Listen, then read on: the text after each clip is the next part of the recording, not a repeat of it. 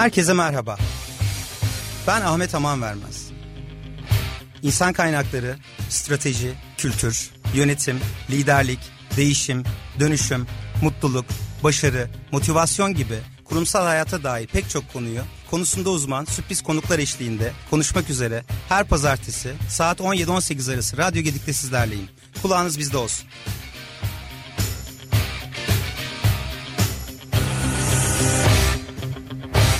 Kurumsal yönetim başlıyor. Evet, güzel bir haftadan herkese merhaba. Ben Ahmet Amanvermez. Kurumsal yönetim programımızda bugün stratejik insan kaynakları, liderlik ve iş dünyasında yine her zaman olduğu gibi değişim üzerine konuşacağız. Bu haftaki konuğum Pfizer Türkiye İK lideri sevgili Serra Ulu Işık. Serra Hanım hoş geldiniz. Ne iyi ettiniz de geldiniz. Hoş bulduk Ahmet Bey. Çok teşekkür ederim davet ettiğiniz için. Harika. Şimdi tabii çok derinlemesine bahsettiğimiz konular insan kaynakları, liderlik ve her zamanki gündemimiz olan değişim üzerine olacak. Evet. Onun öncesinde ben sizi bir tanımak isterim. Dinleyicilerimiz de sizi tanıması anlamında eğitim hayatınızdan başlayarak tabii kariyer yolculuğunuz hakkında kısaca bilgi alarak başlamak isterim. Tamam, tabii ki. Serra Ulu Işık ben. Fransız Lisesi'nden Saint Benoît'dan mezun olduktan sonra Koç Üniversitesi İşletme bölümüne girdim. Rumeli Feneri Kampüsü'nün ilk öğrencilerinden olarak. Harika. Orada işletme okuduktan sonra ben 2. sınıfta yazın Pfizer'de staj yaptım. Yani zorunlu muydu? Zorunlu değildi, hayır. O dönem zaten çok hani öğrenciler arasında da bu popülerdi staj yapmak tabii ki. O dönem başlamıştı. Evet. Şu an yapmazsanız olmaz zaten ama o dönem yavaş yavaş başlamıştı. Dolayısıyla 1 aylık bir staj yaptım pazarlama divizyonunda. Ve orada şeyi çok sevdim. Yani insanların birbiriyle olan iletişimini, arkadaşlığını, beraber tatillere gidiyordu mesela ürün müdürleri beraber. Bu bana inanılmaz hani güzel ve çekici bir şey olarak gelmişti açıkçası.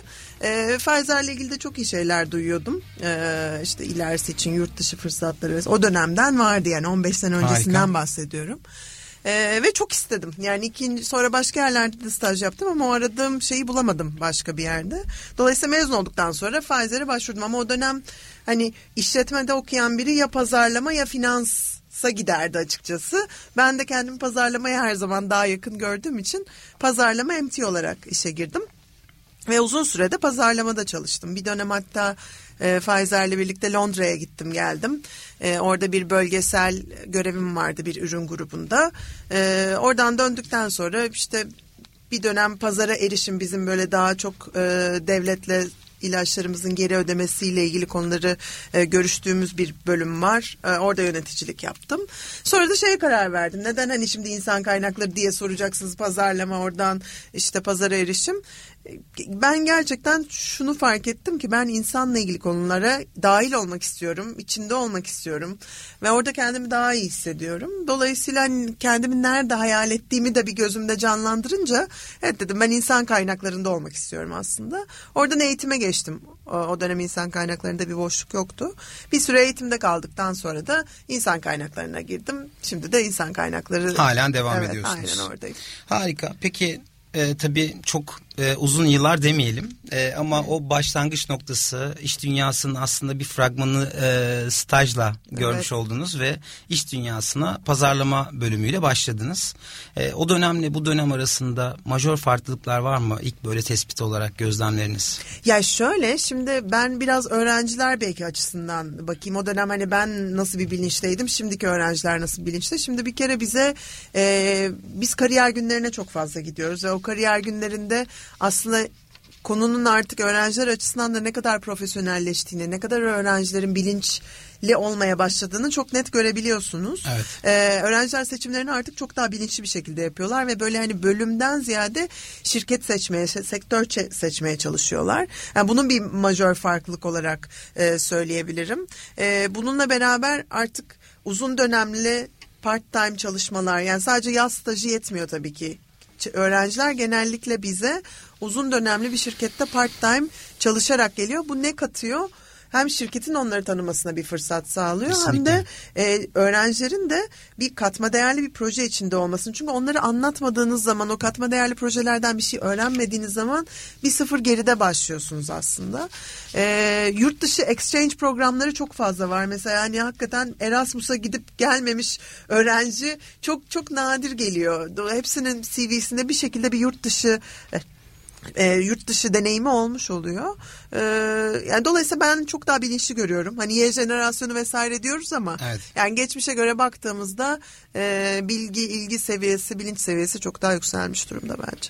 Harika. Aslında o dönemle bu dönem arasında stajla başlayan iş dünyasında da gönüllülük daha esastı o dönemde. Şimdi biraz daha zorunlulukla birlikte, hatta bir aylık değil artık 6 aylık geçici iş ilişkisi kapsamında da böyle bir güzel bir bağlantılar var yani aslında. Şöyle zorunluluk diye de yapmıyorlar bence. Bunu yapmak onlara da fazla şey katıyor, onu da görüyorlar. Yani dolayısıyla kendilerini geliştirmek için yapıyorlar gerçekten de. Evet, yapmazlarsa bir sıfır geride oluyorlar, doğru. Ama bunu ben artık hayatın doğal bir akışı ve doğal bir parçası haline gelmiş diye görüyorum. Dolayısıyla hani bu şekilde artık şey değişti, gündem değişti, dinamikler kesinlikle değişti. Dinamikler değişti. Aslında stajla başlayan iş dünyası uzmanlıkla, hatta eğitimde başladığınız insan kaynaklarında, evet, pazarlamadan geçişiniz şu anda bulunduğunuz firmanızda insan kaynaklarının stratejik boyutunda yöneticilik fonksiyonunu üstleniyorsunuz. Peki bu kapsamda biraz daha derinlemesine inmeden önce 2019'da geride bırakıyoruz. Son çeyreğe girdik. Nasıl, aklınızda kalan neler var? Nasıl bir yıl geride bırakıyoruz? Yani bir ben hani kendi insan kaynakları açısından değerlendirebilirim. Genel hani sektörlere bakarak, yani çok genel bir yorum yapayım aslında. Benim gördüğüm, yani sırf benim gördüğüm değil zaten bu hayatın gerçeği. Dijitalleşme ve çevik yapılar çok fazla konuşulan 2 tane konu. Hatta 3.'yü de ekleyeyim.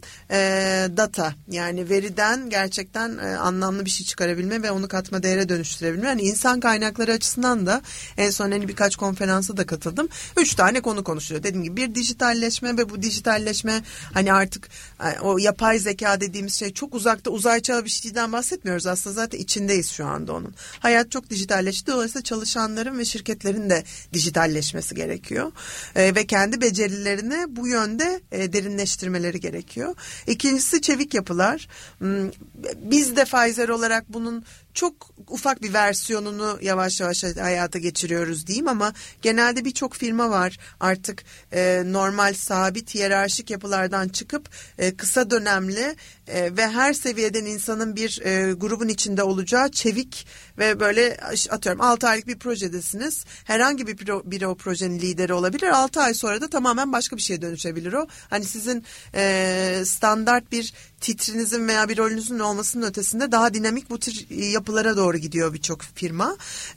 İkincisi bu. Üçüncüsü de dediğim gibi veri, big data. Yani bunu yine dijitalleşmeyle de birleştirebiliriz aslında.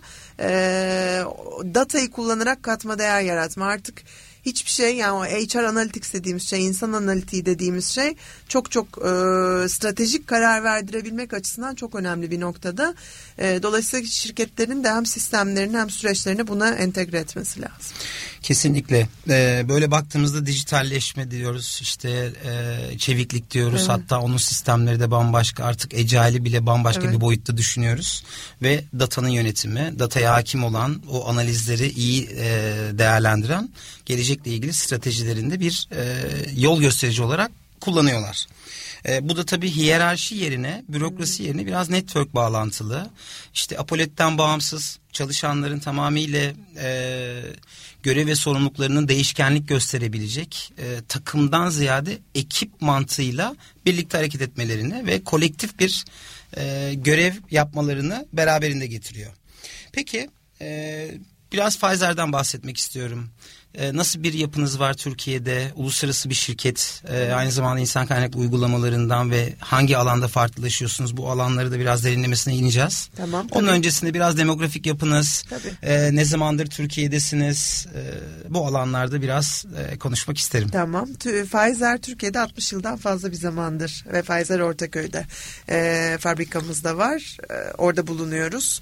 Ve çok uzun zamandır aslında biraz hani o insan kültüründen de bahsedeyim. Bizim yerleşmiş olan ve yıllardır süregölen bir insana bakış ve Pfizer'in yeteneğe bakış açısı kültürü vardır. Hani bu yeni birkaç senedir olan yeni gelişmelerle, yeni jenerasyonla olan bir şey değil. Gerçekten Pfizer'in 30 yıldır belki de hayatında olan bir kültür. Bu da şu: Pfizer şirkete değil, yani role değil, şirkete alım yapar. Bu ne demek? Hani rolün gerektirdiği yetkinliklere illa sahip olan yetenekleri değil, o rolün yetenek gerektirdiklerinden fazlasını yapabilecek ve ileride gelişmeye potansiyeli olan, lider olabilme potansiyeli olan yetenekleri biz her zaman aramıza katmak için çalışırız. Yıllardır bu böyle. Şahane. Çok büyüklerimizin hani bize öğrettiği, bizim de devam ettirdiğimiz bir gelenek diyeyim. Bunun da katkısı olarak aslında Pfizer, global Pfizer içinde de Pfizer Türkiye çok farklı bir yere sahiptir. Yani tam bir yetenek ülkesi. Havuzu, yetenek ülkesi. Hatta Turkish Mafia derler bize yurt dışında. Süper. Böyle Türkler her yerde olduğu için.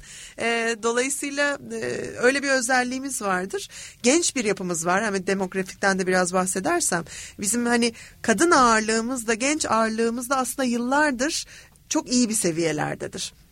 Yeni jenerasyon, biz hani üniversiteden yeni mezun alımı çok yaparız. Üniversiteden yeni mezun alımı yaptığımız için ben de aynı o şekilde girdim. Mesela 15 senedir Pfizer'deyim. Evet. Alımı yaptığımız için bizim genel olarak popülasyonumuz gençlerden oluşur. Ağırlıklı gençlerden, yani bizim bu Y jenerasyon dediğimiz konu mesela bizim yıllardır bir zaten hani konumuz. Ama çok da içimizde bir konu ve hani bizim artık DNA'mızın bir parçası. Onu söyleyebilirim. Onun dışında hani bu potansiyelle işe alımın getirdiği bir bizim çok önemli bir özelliğimiz de rotasyonun çok fazla olması. Çok güzel. Yine ben de mesela onun bir örneğiyim. Hani pazarlamadan başlayıp pazar erişim, eğitim, insan kaynakları. Aynı şekilde işte üretimden başlayıp finansa, oradan insan kaynaklarına, oradan pazarlamaya, çok fazla bunun örnekleri var bizde. Bu da çok ciddi bir zenginlik getiriyor tabii. Bizim yani yapımızda da biz tabii global de yurt dışına bağlıyız. Bizim business unitlerimiz, iş birimlerimiz var. Onların her biri kendi yurt dışı organizasyonlarına bağlı. Matrix yapıda. Matrix yapı var. Oldukça matrix bir yapı var. Bunun da getirdiği tabii uluslararası pozisyonlara da çok fazla nasıl diyeyim gidebilme fırsatları, bu şekilde bağlantıların olduğunu söyleyebilirim. Harika. 60 yıldır Türkiye'desiniz. 60. Yani ortalama her bir kuşak 20 yıllık fazla, evet. Her bir kuşak yaklaşık 20 yılı temsil ettiği için aslında 3 farklı kuşak bir arada. Böyle bir kültürden bahsediyoruz. Çok zengin bir kültürden bahsediyoruz. Y kuşağının gümbür gümbür geleceğini çok öncesinden tespit etmişsiniz. Evet. Ve bu alanda da bu sizin şirket kültürü dediğimiz, kurum kültürü dediğimiz stratejiden önce bu ön planda sizin şirketiniz olarak, en azından gözlem olarak baktığımda dahil edilmek isteyen bir kuşak şu an. Evet. Yönetim kademelerinde. Kesinlikle. Yaş ortalamanız da muhtemelen 30'un altında olabilir diye düşünüyorum. 30'un altında değil muhtemelen. 32 gibi olması gerçi lazım. Gerçi 3 kuşak beraberinde. Ediyorum. Evet. Hı-hı. Aynen. Çünkü bazı bölümlerde yine biraz daha yüksek yaş ortalamamız. Bizim üretim ekibimiz de var. Üretimde biraz daha yüksek yaş ortalaması. Bölümlere göre çok değişiyor. Dahil edilmek kesinlikle öyle. Bizim hani evet genel yaş ortalamamız 32 olabilir ama yüksek kademede, yani üst yönetimde yaşı diğer firmalara göre çok genç olan arkadaşlarımız var. Bizim en önemli yine belki de özelliklerimizden biri, hani bizim özelliğimiz olarak söylemiyorum ama gençlerin beklentisi olarak söyleyeyim bunu. Çok erken yaşta ve kariyerin erken safhalarında önemli sorumluluklar vermek. Yani bir ürün müdürüyse o ürün müdürünün ürününün bütün her şeyinden sorumlu olması, bütün bütçesinden sorumlu olması. Yani yeni nesil bunları bekliyor gerçekten de. Dolayısıyla bu tip işleri yapabilecekleri roller onlara çekici geliyor. Bizim şirketimizde de bu yıllardır bu şekildedir. Bir ürün müdürü çok genç yaşında, üniversiteden yeni mezun olmuş, çok yüksek bütçeli bir ürünü sorumluluğunu alabilir tek başına tabii ki de. Harika. Yani dolayısıyla bu önemli bir özelliktir. Bunun dışında bizim çok güzel bir tersine mentorluk uygulamamız var. Yine yeni nesile yeni trend, evet. Aynen. Birçok firma da yapıyor bunu aslında. Bizde çok güzel. Benim de bir mentorum var. Ben de bir mentiyim. Harika. Kariyerin erken yıllarındaki bir arkadaşımız, bir ürün müdürü arkadaşımız benim mentorum ve çok keyif alıyorum bundan. Çünkü ben kendim de hani hem Serra olarak hem de Pfizer'in insan kaynakları lideri olarak işimi yaparken birçok konuda ona danışıyorum gerçekten ve beni eleştirmesini istiyorum ya da bizim divizyonumuzu eleştirmesini istiyorum, şirketimizi. Birçok konuda ondan içgörü alıyorum ve bundan çok keyif alıyorum ve çok da değer veriyorum. Genel olarak şirketimiz de buna böyle bakıyor. Biz gençlerimizin fikirlerine her zaman çok değer veririz ve onların fikirleriyle birçok aksiyonda geçmişizdir. Aslında çok güzel, şimdi ilerleyen zamanda sormak istediğim şirket kültürünüzle ilgili temel değerlerinizi soracaktım ama ilk akla gelen söyledikleriniz üzerine bir geri bildirim kültürünüzün olduğu çok belli. Tabii ki, evet, yani geri bildirim kültürü tabii ki var ama değerlerimizde 4 tane net bir değerimiz var, onlardan bahsedeyim size. Yani globalde de yeni açıklandı. Bir tanesi doğruluk ve adalet. Bu bizim için çok çok önemli. Yıllardır biz zaten hani Pfizer Türkiye'nin de kültüründe çok önemli bir öğedir bu. Hani hem bizim sektörümüzün getirdiği bazı kurallar var hem de hakikaten biz hep konuşuyoruz ya, bizde nasıl insanlar çalışıyor dediğimizde iyi insanlar çalışıyor bizde. İyi kalple, iyi niyetle, iyi insanların çalışmasını istiyoruz. Bu bizim için çok önemli bir şey. Yani kapıdan biri girdiği zaman onu bir ailemizin bir parçası, ailemizin içine alıyor gibi görüyoruz ve o insanın iyi bir insan olması lazım. Bizim için önemli nokta bu. Doğru olması, adaletli olması. Uzmanlaşma diğer bir değerimiz. İşini gerçekten layıkıyla yapma. Tüm bilgiye sahip olarak yapma. 3. cesaret. Cesaretli olabilme, kararlar alabilme, dirayetli olabilme. 4.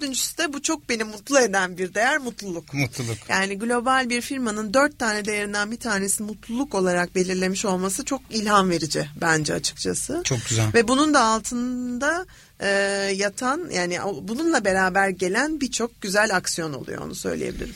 Harika. Şimdi özellikle bu değerlerinizi barındıran uygulamalarınızda da her bir çalışanı dahil eden sistemlerinizin olduğunu tahmin etmemize gerek yok, olduğunu direkt söyleyebilirim. Peki şimdi biraz detaya girmeden önce bir İK lideri olarak eğitimdir, iş alımdır, organizasyonel gelişimdir, alt başlıkta yatan bütün stratejik fonksiyonlara liderlik ediyorsunuz şu an. Evet. Zamanınızı nasıl planlıyorsunuz? Bu bahsettiğiniz aslında görünmeyen, elle tutulur olmayan ancak stratejinin doğrudan bir parçası olan bu kültürü nasıl taşlandırıyorsunuz? Nasıl çalışanlar kendilerini bu şirketinize dahil hissediyorlar? İyi bir insanların olduğu bir ortamda kendilerini daha rahat ifade edebilme konusunda. Tamam. Böyle bir zaman planlaması nasıl yapıyorsunuz içeride? Yani zaman planlamasından şöyle bahsedebilirim. Bizim her sene başında şirketin önceliklerini belirlediğimiz bir sürecimiz oluyor. Hem globalden gelen öncelikler hem de bizim kendimiz lokal olarak divizyonların önceliklerinin, hani geçtiğimiz seneden neler öğrendik biz, neler yaşadık, neler eksik kaldı, önümüzdeki sene trendler neler? Dolayısıyla öncelikle belirlediğimiz bir süreç oluyor. O süreçte her çalışan kendi objektiflerini belirlemiş oluyor aslında. Bunun dışında o süreç içerisinde biz cross functional team dediğimiz böyle karma takımlar oluşturuyoruz. Yıllardır olan bir şey aslında bu agile, hani yapıların ufak bir, belki de yıllardır yaptığımız bir pilotu diyebilirim. Belli başlı şirket için öncelikli konuları, mesela bir tanesi wellness'ta bizim geçen sene. Dedik ki biz şirket olarak bir önceki sene wellness'a odaklanalım. Bunun için gönüllülerden oluşan bir takım oluşturalım ve bu takım çıkarsın ne yapacağımızı. Hani bir bütçe verelim. O bütçeye göre onlar bir öncelik verir, bir öneriyle gelsinler. Dolayısıyla bu şekilde de çalışanlarımız kendi işleri dışında da birçok şeyi yapabilmiş oluyorlar. İçine dahil olabilmiş oluyorlar gönüllülük esasıyla. Hani dahil hissediyorlar kendilerini ve gerçekten üretiyorlar.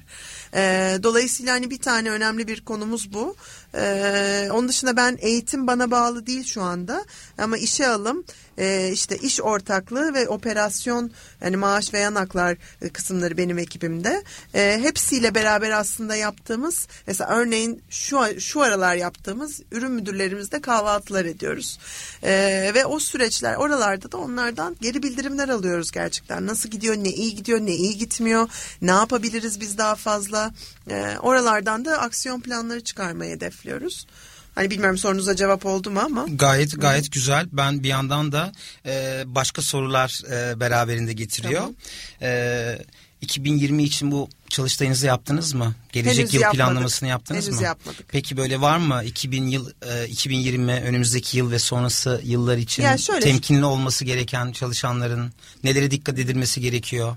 Yani temkinli olmak değil ama bence gerçekten ben dijital konusuna çok önem veriyorum. Yani bu çok altı boş kalma potansiyeli olan da bir konu bu arada. Ama dijitalleşmek için çok nasıl diyeyim size çok teknolojik bir iş yapmanız gerekmiyor. Kafa yapısının, mantalitenin, iş yapış şeklinin, süreçlerin dijitalleşmesi gerekiyor. Bunu yaparken de aslında bir yandan da nasıl diyeyim size daha basit, daha yalın bir şekilde işleri daha hızlı bir şekilde yapıyor olmak gerekiyor. Belki bir tehlike olarak şeyi söyleyebilirim.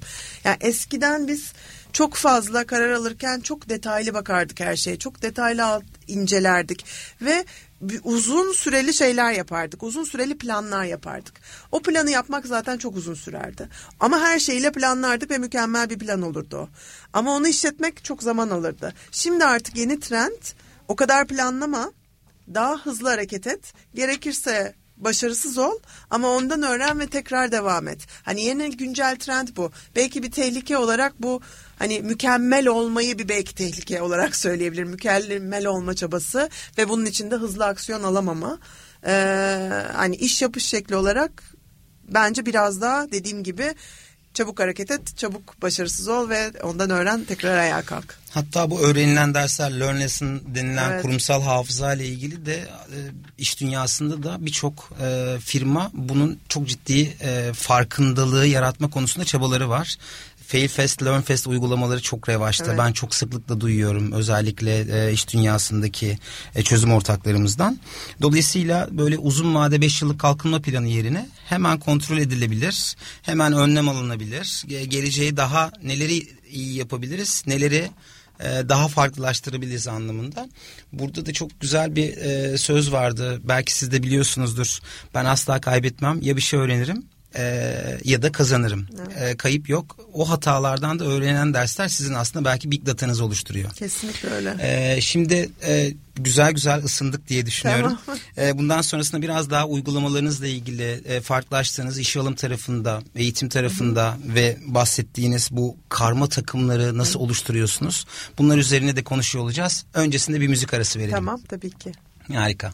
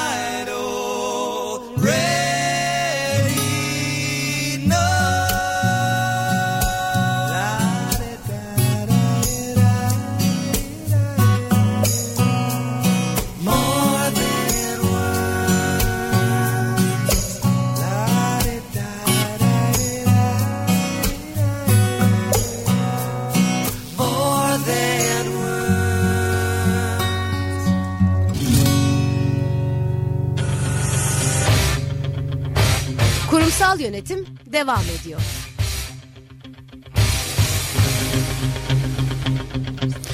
Herkese tekrar merhaba. Tekrar kaldığımız yerden devam ediyoruz. Çok keyifli bir yarım saati geride bıraktık. Çok yoğun, aslında sormak istediğim o kadar soru var ki muhtemelen belki devamında başka programlarda da sizi tekrar konuk olarak ağırlamak isteyeceğim. Hazır sizi yakalamışken. Şimdi tabii gelecekten bahsediyoruz, insan kaynaklarından bahsediyoruz, şirketlerden bahsediyoruz, şirket kültürlerinden bahsediyoruz ve bütün süreçlerin liderliğinden bahsediyoruz. Bunun olabilmesi için de çalışan olması gerekiyor. Hı hı. Siz özellikle günümüzde 2019'da ve sonrası headcount planlarınızda çalışanlardan ne bekliyorsunuz? Hı hı. Hani ne yapıldığından ziyade biraz daha davranış odaklı neler beklentiniz? Bu alanlarda da devam edebiliriz. Tamam. Belki şeyden başlamak lazım aslında. Hani biz neden çalışıyoruz? Para Napolyon gibi. İşte bilmiyorum. Yani hakikaten o da bir amaç. Yani bu arada bazı çalışanlarımızın öncelikli amacı olabilir. Hayatını belli bir standartta korumak için. Yani belki de öncelikli amacı odur gerçekten ama amacımızı bulmak önemli. Yani hangi amaç için çalışıyoruz? Onda net olmak ve o amaçla çalıştığımız şirketin amacı, çalışma amacı birbirine uyuyor mu? Bir kere bence onu bilmek lazım her şeyin başında. Çünkü o uyuyorsa birbirine bence her şey ondan sonrası da çok daha kolay ilerliyor. Çok daha doyurucu ilerliyor iki taraf içinde. Dolayısıyla bir amaçta net olmak benim için çok önemli. Onun dışında biz Pfizer olarak özellikle ne bekliyoruz diye sorarsanız biraz önce bahsettiğim aslında 4 tane değerimiz vardı. Doğruluk, adalet, uzmanlaşma, cesaret, uzmanlaşma ve mutluluk. Bunların altında yatan belli başlı beceriler ve davranış modelleri var. O davranışları yaşatmalarını bekliyoruz aslında biz çalışanlarımızdan. O davranışları yaşatacak şekilde işlerine sahip olmalarını bekliyoruz. Bununla beraber hani gençlerimizden ve aslında hani herkesten diyeyim meraklı olmalarını, sadece onlardan isteneni değil daha ötesinde yapmak için bir çaba sarf etmelerini. Yani bu çok çalışmak anlamında değil. Yani bir işe bakıp hani taşı altını kaldırıp hani kimse belki size sormadan o taşın altını kaldırıp evet burada daha farklı yapılabilecek bir şey var mı? Olanı sorgulamalarını, yıllardır bir şey öyle yapıyoruz diye önümüzdeki 5 yıl boyunca da böyle devam edecek anlamına hiçbir zaman gelmemeli. Hele artık günümüzde hani 10 sene sonrası da büyük ihtimalle oturduğumuz koltuk, işte kullandığımız bilgisayar, her şey değişecek, iş yapış şeklimiz. Dolayısıyla bunları sorgulamalarını ve o meraklarıyla ve farklı bakış açılarıyla yeni bakış açıları getirmelerini bekliyoruz diyebilirim. Aslında merak her şeyin başlangıcı. Evet. Bu merak beraberinde özgüveni, özgüven cesareti, cesarette sürdürülebilirlik. O evet. 17 harfli büyülü kelime her evet. fırsatta olduğu gibi Hı-hı. burada da geçerli diye düşünüyorum. Bu şekilde aslında çalışanın beklentileri de çalışan boyutunda da kendini güvende hissetmelerine, bununla birlikte umutlu olmalarına, gelecekle ilgili kendilerini değerli hissedilme konusunda tetikliyor diye düşünüyorum. Peki şimdi biraz daha derinlemesine girelim. İnsan kaynakları uygulamaları konusunda birçok biliyorsunuz 2000'li yıllarda personel departmanıydı. 2000'li yıllardan sonrasında insan kaynakları departmanına dönüştü. Evet. Bütün assessment'lar, değerlendirme merkezleri, tek bir görüşme, getir nüfus cüzdanını, yarın işe başla yaklaşımları bitti. Artık çok rahatlıkla ücretler konuşuluyor. Dinlenme odalarınız var mı? Fitness alanlarınız var mı şeklinde özellikle 90 plus doğumların işte hatta 2000 bu yeni kuşakların kapıda bekleyip bu alanlarla ilgili sorularına şahit olan İK evet. Meslektaşlarımız var. Siz insan kaynakları uygulamalarında nasıl farklılaşıyorsunuz? Evet. Özellikle bu temel değerler tabii ki çok güzel değerler, çok güzel sadeleştirmişsiniz. Hem rahat anlaşılır, Hı-hı. herkes tarafından aynı anlama sahip işte doğruluk ve adalet, Hı-hı. uzmanlaşma konusunda liyakat dediğimiz Hı-hı. özellikle günümüzde de en önemli konulardan bir tanesi. Cesaret Hı-hı. ve mutluluk. Hı-hı. Mutluluğu ayrı bir şekilde bu bulaşıcı mı ve mutluluğun formülü var mı? Belki son periyotta bunlardan da bahsederiz. Hı-hı. Ama onun öncesinde dediğim gibi uygulamalar kısmında tamam. en azından işe alımla birlikte başlayabiliriz. Tamam şöyle başlayayım. Dediğim gibi işe alımda bizim zaten bir hani bakış açımız ve stratejimiz var. Potansiyele bakıyoruz. Potansiyele baktığımız için onu değerlendirmek için farklı işte sınavlar olabilir. Tool'larımız var. Onları kullanıyoruz. Yani sonrasında bizim için çok önemli noktalardan bir tanesi eğitim ve gelişim. Eğitim ve gelişim için biz yıllardır aslında yine hem Pfizer bütün global içinde hem de sektör içinde çok güzel uygulamalarımız var. Hani farklı alanlarda hem beceri hem teknik bilgi hem o soft skills dediğimiz eğitimlere oldukça yatırım yapıyoruz. Orada bence çok güzel bir uygulamamız Pfizer eğitmenleri. Çünkü artık biliyorsunuz hani bütçeler azalıyor. Hani o bütçelerin azaldığı noktada bir 10 sene önceki kaynaklarımız yok. Öyle olunca biz hakikaten nasıl yapabiliriz, nasıl bu standardı koruyabiliriz diye baktığımızda Pfizer eğitmenleri projesiyle birkaç sene öncesinde ortaya çıktık diyeyim. Ve Pfizer eğitmenlerinde bizim Pfizer'de çünkü kendi alanlarını uzmanlaşmış ve sırf kendi alanı olmayabilir, farklı bilgi ve beceriler ve ilgi alanları olan arkadaşlarımız var ve çok güzel eğitimler verebiliyorlar. Onları eğitmen olarak geliştirerek farklı konularda iç eğitimlere başladık. Bunu çok etkili yaptığımızı düşünüyorum. Hani bir arkadaşımız Excel kullanma eğitimi de olabilir bu veya işte stratejik bakış eğitimi de olabilir. Biz iç kaynaklarımızda bunları gayet güzel uyguluyoruz. Onun dışında hani özellikle belki bu mutlulukla yine ilgili olabilecek esnek uygulamalarımız var bizim. Yine yıllardır belki sektöre de öncü olduğumuz bir esnek yanaklar uygulamamız var.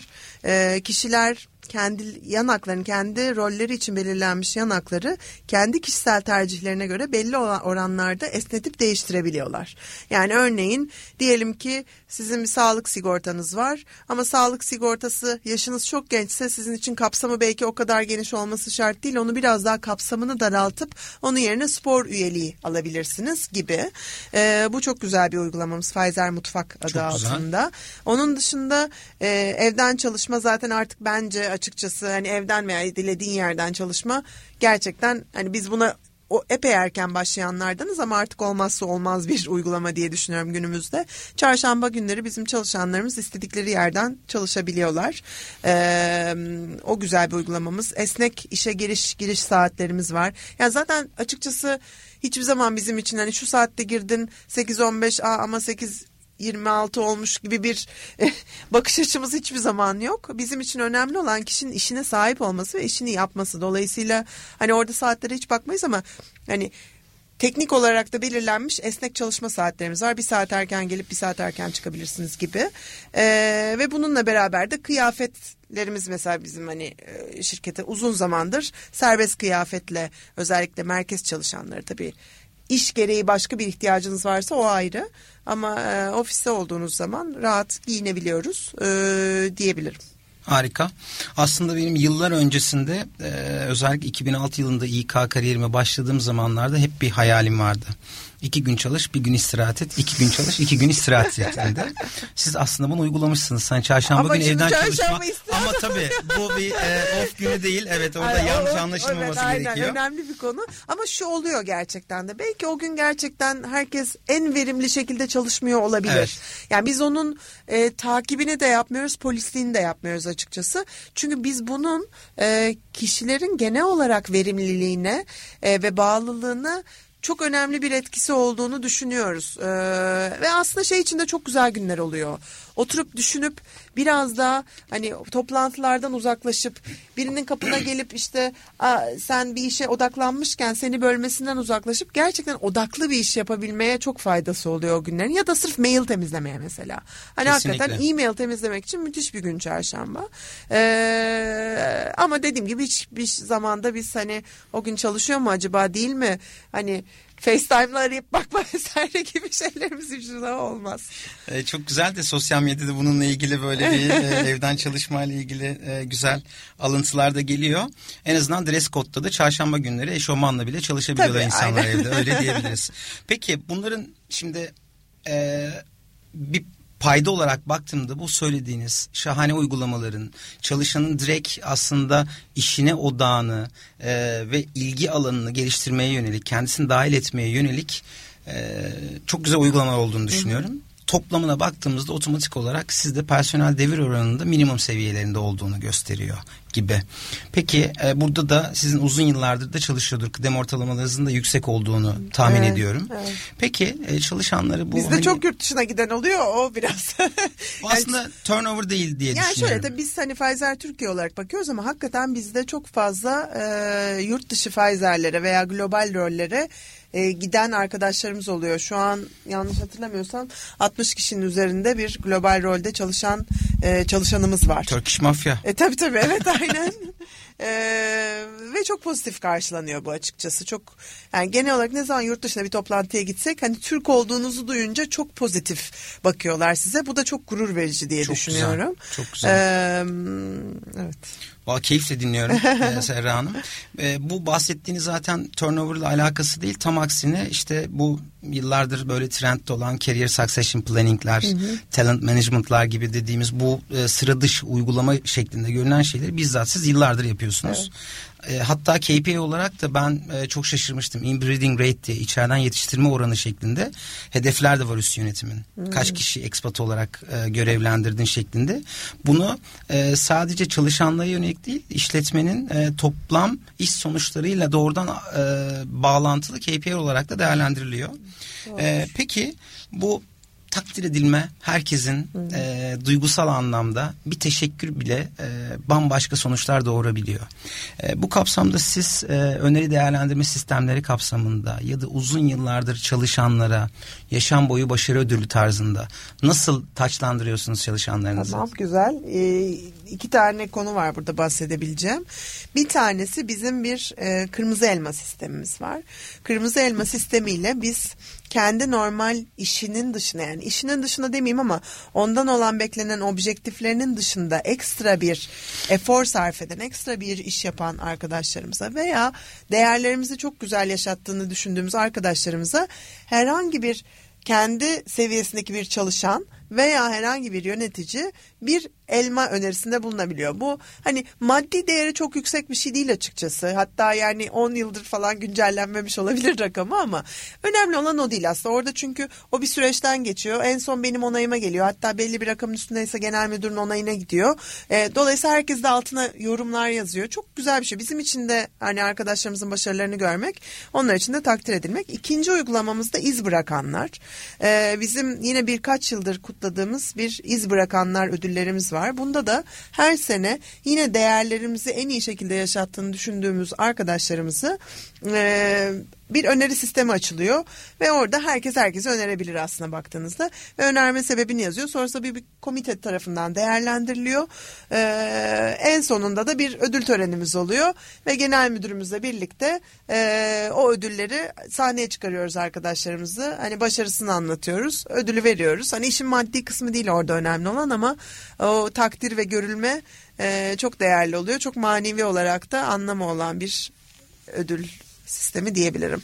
Harika. Bunlar aslında beraberinde birçok farklı dahil edilme, evet. O alanda bakıyorsunuz iş sonuçlarına ya da kademe olarak baktığımızda uzmanlık gerektiren, yönetsel sorumluluk gerektirmeyen kişileri bile o sahnede hem takdir ediyorsunuz, hem kendisini dahil hissediyor ve bu organizasyonun bir parçası olarak hissediyor. Bu tabii cesareti de sizin kültür öğelerinizde çok güzel temsil ettiğini düşünüyorum.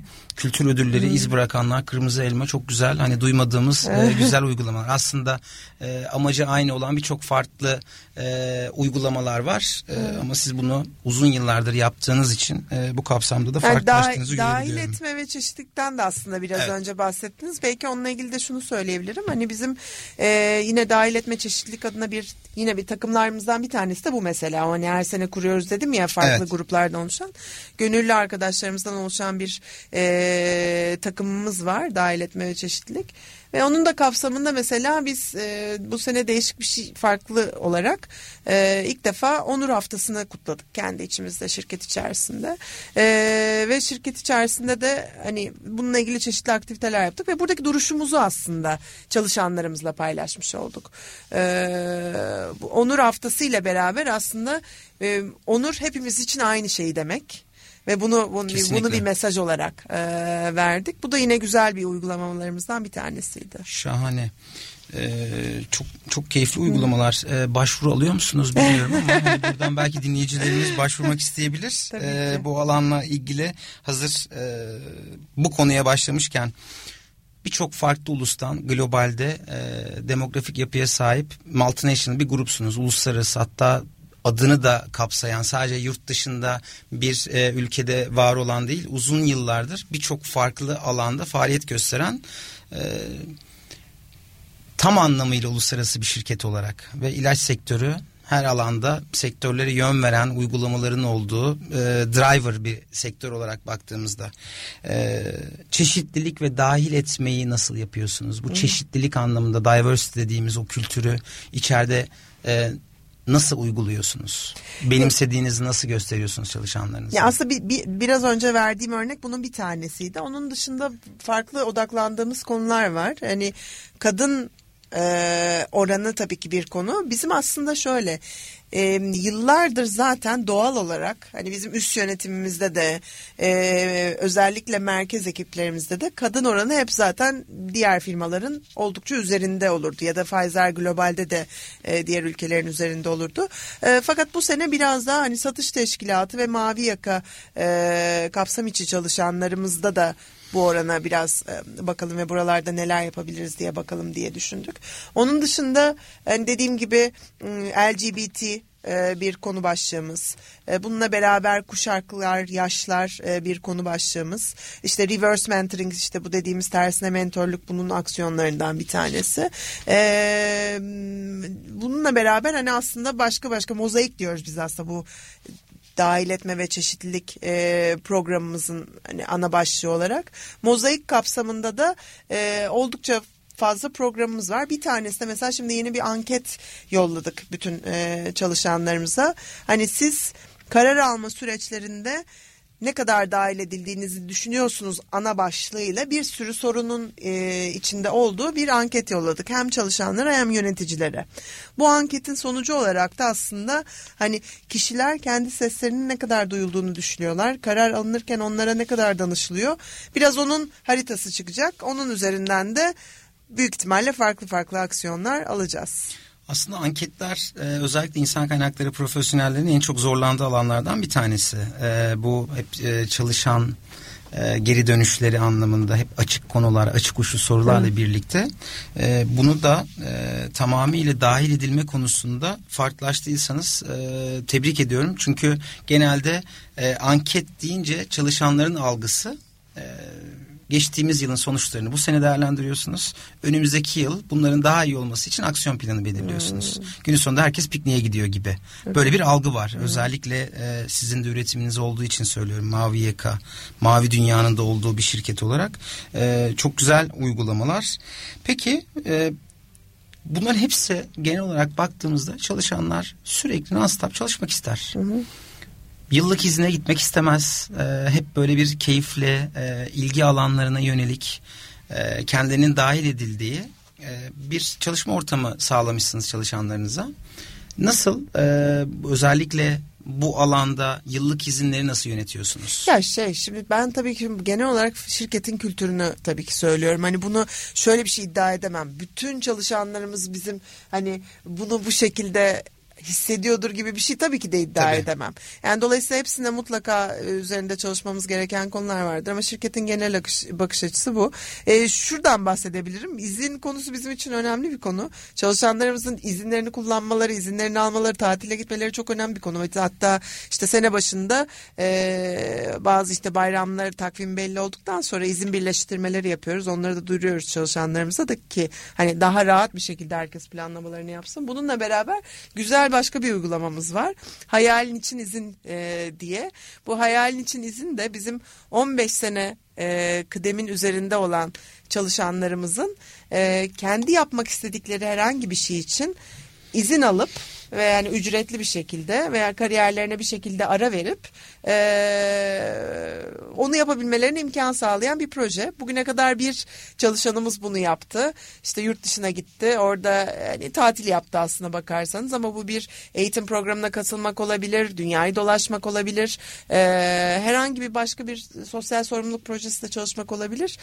15 sene üzerindeki kıdemli arkadaşlarımız, ben de 15. senemi geçen ay doldurduğumu şu an fark ettim. Harika. Buna bir aday olduğumu da fark ediyorum. Böyle güzel bir uygulamamız da var. Çok güzel. Hazır sosyal sorumluluk evet, demişken, hem şirket adına hem insan kaynakları profesyonel olarak, bir hatta grubun İK lideri olarak neler yapıyorsunuz? Orada evet, farkındalığı geliştirmeye yönelik. Ya bizim için çok önemli bir konu bu ve çok şunu gurur duyarak söylüyorum ki birkaç yıldır özellikle böyle içimize işlemiş bir konu. Yani herkes, bizim çalışanlarımız, hani sosyal sorumluluk artık özel hayatlarında bile bence önemli bir hal almış durumda. Bunun da sebebi aslında biz her sene Own It Day diye, yani gününü sahiplen, işini sahiplen diye bir global olarak kutladığımız bir gün var.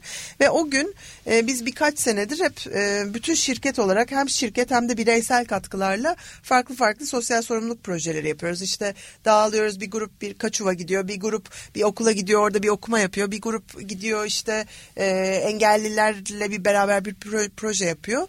Bundan da çok keyif alıyoruz açıkçası. Bunun dışında mesela bir arkadaşımızın bir fikri oldu diyelim. Oradan da bahsetmiş olayım. Çiler diye bir arkadaşımızın geçen sene çok güzel bir fikri oldu.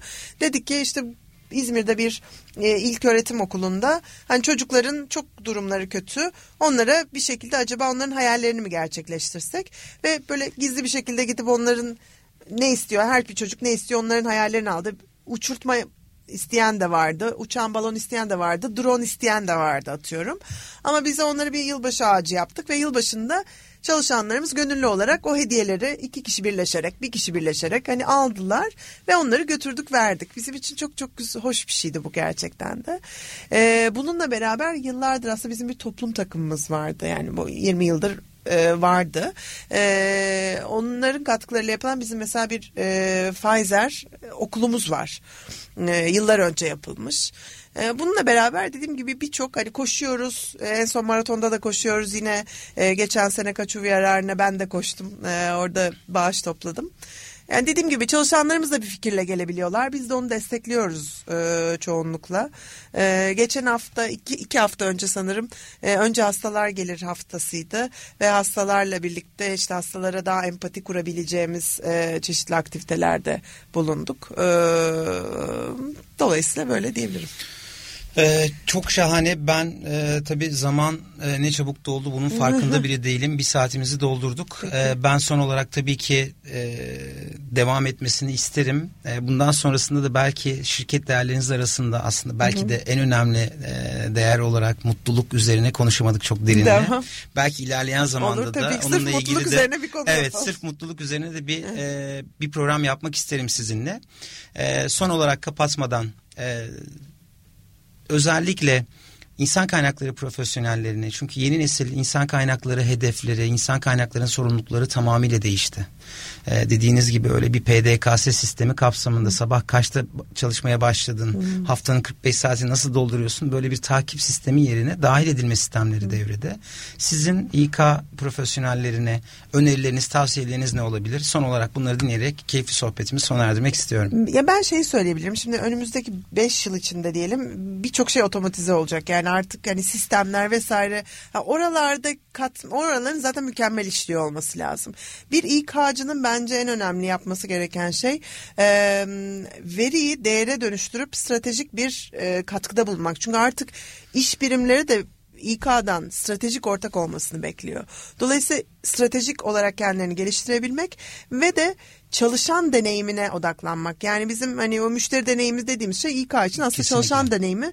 Dolayısıyla çalışan deneyiminde neler aksıyor, nelerde daha iyi iyileştirmeler yapılabilir, ona odaklanmak ve çalışanların değerlerini anlayabilmek ve onları değerli hissettirebilmek İK'nın önemli önceliklerinden bir tanesi diyebilirim. Yani önümüzdeki dönemde bence bunlar daha ön plana çıkacak. Şeyden bahsetmiyorum zaten, mutlaka adil olunması gerekiyor. Yani adalet, adillik bence İK'nın hiç olmazsa olmaz özelliklerinden bir tanesi. Zaten İK duruşunu gösteren de en önemli yetkinliklerden bir tanesi. Evet. Çok teşekkür ederim Serra Hanım. Çok keyifli bir saatimizi geride bıraktık. Mutluluk üzerine de ilerleyen zamanda da tekrar rahatsız ediyor olacağım sizi. Estağfurullah, tabii ki. Bu keyifli sohbet için tekrar teşekkür ediyorum. Ben teşekkür ederim. Haftaya tekrar görüşmek üzere. Hoşçakalın.